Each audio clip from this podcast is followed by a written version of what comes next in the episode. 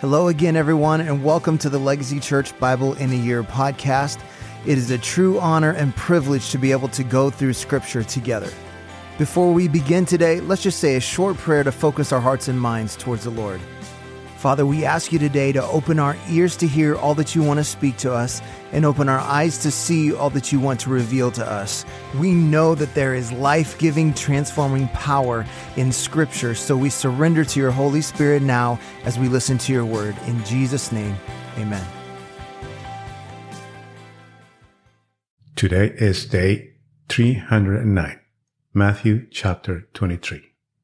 Then Jesus said to the crowds and to his disciples, The scribes and the Pharisees sit on Moses' seat. So do and observe whatever they tell you, but not the works they do.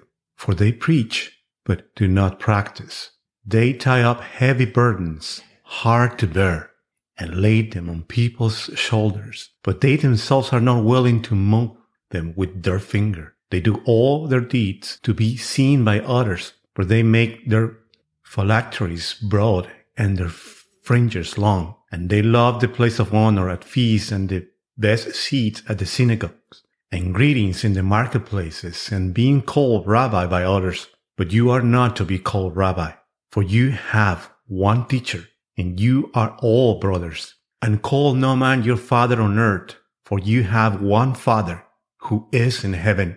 Neither be called instructors, for you have one instructor, the Christ. The greatest among you shall be servant.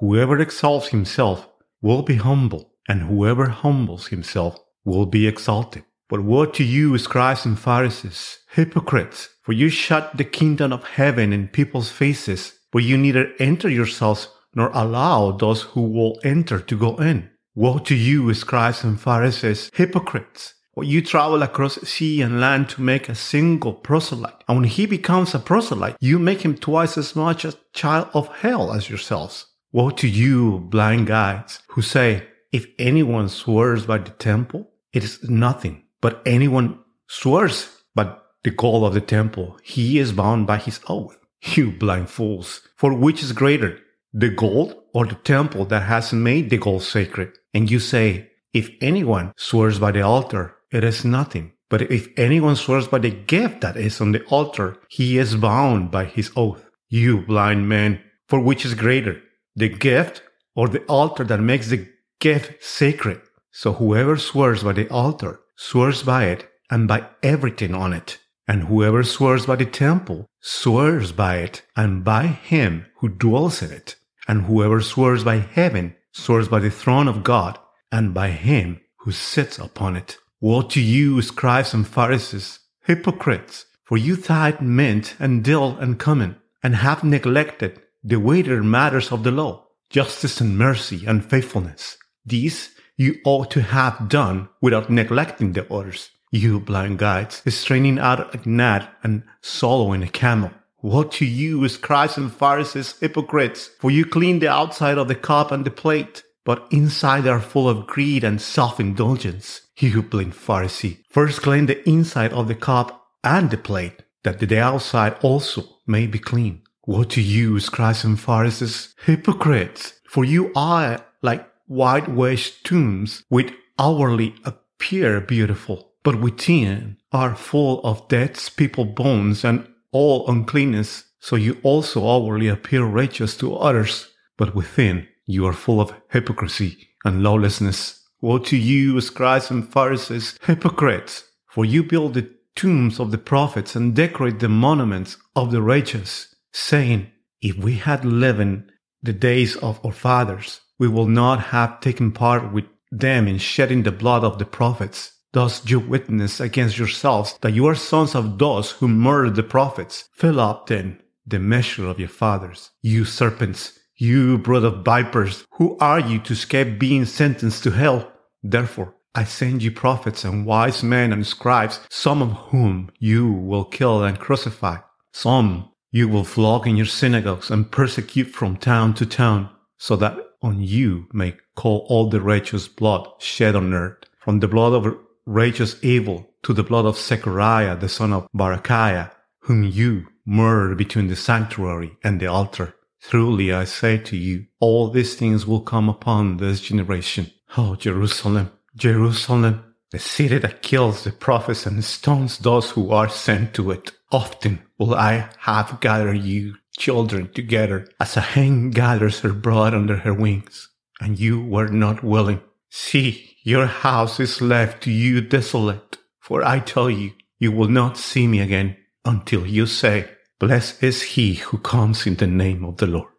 Luke chapter 20. One day, as Jesus was teaching the people in the temple and preaching the gospel, the chief priests and the scribes with the elders came up and said to him, Tell us, by what authority you do these things, or who it is that give you this authority? He answered them, I also will ask you a question. Now tell me, was the baptism of John from heaven or from men? And they discussed it with one another, saying, If we say from heaven, he will say, Why did you not believe him? But if we say from man, all the people will stone us to death, for they are convinced that John was a prophet. So they answered that they did not know where he came from. And Jesus said to them, Neither would I tell you by what authority I do these things. And he began to tell the people this parable. A man planted a vineyard and let it out to tenants and went into another country for a long while. When the time came, he sent a servant to the tenants so that they will give him some of the fruit of the vineyard. But the tenants beat him and sent him away empty handed. And he sent another servant, but they also beat and threatened him shamefully and sent him away empty handed. And he sent yet a third. This one also they wounded and cast out. Then the owner of the vineyard said, What shall I do? I will send my beloved son. Perhaps they will respect him. But when the tenants saw him, they said to themselves, This is the heir. Let us kill him so that the inheritance may be ours. And they threw him out of the vineyard and killed him. What then will the owner of the vineyard do to them? He will come and destroy those tenants and give the vineyard to others. When they heard this, they said, Surely not. But he looked directly at them and said, What then is this that is written? The stone the builders rejected has become the cornerstone. Everyone who falls on that stone will be broken to pieces. And when it falls on anyone, it will crush him. The scribes and the chief priests sought to lay hands on him at that very hour, for they perceived that he had told this parable against them, but they feared the people. So they watched him and sent spies who pretended to be sincere, that they might catch him in something he said, so as to deliver him to the authority and jurisdiction of the governor. So they asked him, Teacher, we know that you speak and teach rightly, and show no partiality when truly teach the way of God. Is it lawful for us to give tribute to Caesar or not? But he perceived their craftiness and said to them, Show me a denarius. Whose likeness and inscription does it have? They said, Caesar's. He said to them, Then render to Caesar the things that are Caesar's, and to God the things that are God's. And they were not able in the presence of the people to catch him in what he said, but marveling at his answer, they became silent. There came to him some Sadducees, those who deny that there is a resurrection. And they asked him a question, saying, Teacher, Moses wrote for us that if a man brother dies, having a wife but not children, the man must take the widow and raise up offspring for his brother. Now, there were seven brothers. The first took a wife and died without children, and the second and the third took her. And likewise, all seven left no children and died. Afterward, the woman also died. In the resurrection, Therefore, whose wife will the woman be? For the seven had her as wife. And Jesus said to them, The sons of this age marry and are given in marriage. But those who are considered worthy to attain to that age and to the resurrection from the dead neither marry nor are given in marriage, for they cannot die anymore, because they are equal to angels and are sons of God, being sons of the resurrection but that the dead are raised, even Moses showed in the passage about the bush, where he calls the Lord the God of Abraham and the God of Isaac and the God of Jacob. Now he is not God of the dead, but of the living, for all leave to him. Then some of the scribes answered, Teacher, you have spoken well, for they no longer dared to ask him any questions. But he said to them, How can they say that Christ is David's son? For David himself says in the book of Psalms, The Lord said to my Lord, Sit at my right hand until I make your enemies your footstool. David thus called him Lord. So how is he his son? And in hearing of all the people, he said to his disciples, Beware of the scribes who like to walk around in long robes and love greetings in the marketplaces and the best seats in the synagogues and the places of honor at feasts, who devour widows' houses and for a pretense make long prayers. They will receive the greater condemnation. Jesus looked up and saw the rich putting their gifts into the offering box, and he saw a poor widow put in two small copper coins. And he said, Truly I tell you, this poor widow has put in more than all of them, for they all contribute out of their abundance. But she, out of her poverty, put in all she had to live on. And while some were speaking of the temple, how it was adorned with noble stones and offerings, he said, As for these things that you see, the days will come when there will not be left here one stone upon another that will not be thrown down. And they asked him, Teacher, when will these things be? And what will be the sign when these things are about to take place? And he said, See that you are not led astray. For many will come in my name saying, I am he, and the time is at hand. Do not go after them. And when you hear of wars and tumults, do not be terrified, for those things must first take place, but the end will not be at once. Then he said to them, Nation will rise against nation, and kingdom against kingdom. There will be great earthquakes, and in various places famines and pestilences, and there will be terrors and great signs from heaven. But before all this, they will lay their hands on you and persecute you, delivering you up to the synagogues and prisons.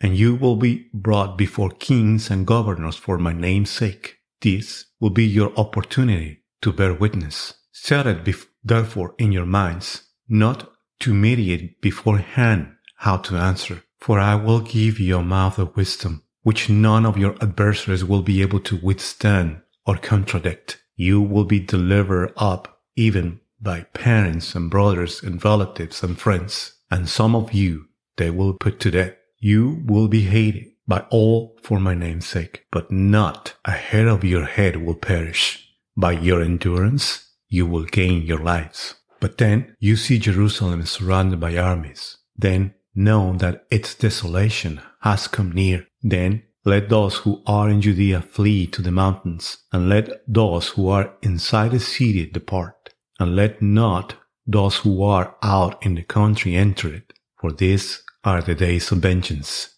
to fulfill all that is written. Alas for women who are pregnant and for those who are nursing infants in those days, for there will be great distress upon the earth and wrath against his people. They will fall by the edge of the sword and be led captive among all nations, and Jerusalem will be trampled underfoot by the Gentiles until the times of the Gentiles are fulfilled.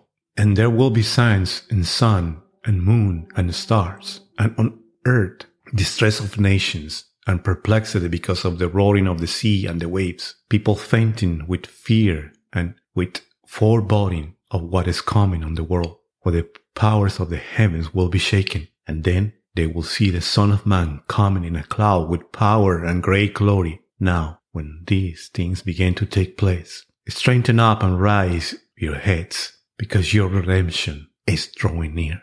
And he told them a parable. Look at the fig tree and all the trees. As soon as they come out in leaf, you see for yourselves and know that the summer is already near. So also, when you see these things taking place, you know that the kingdom of God is near. Truly, I say to you, this generation will not pass away until all has taken place. Heaven and earth will pass away, but my words will not pass away. But watch yourselves, lest your hearts be weighed down with dissipation and drunkenness and cares of this life, and that they come upon you suddenly like a trap, for it will come upon all who dwell on the face of the whole earth. But stay awake at all times, praying that you may have strength to escape all these things that are going to take place and to stand before the Son of Man. And every day he was teaching in the temple, but at night he went out and lodged on the mount called Olivet. And early in the morning all the people came to him in the temple to hear him. Well, thank you for joining us today on our Bible in a Year audio podcast. I want to encourage you to take what you've heard today and apply it into your life, to be a doer of the word and not just a hearer only. Remember, we are called to be disciples, not just converts. So we pray like Jesus prayed Your kingdom come, your will be done on earth as it is in heaven. That means if God's kingdom comes, then the enemy's kingdom has to go.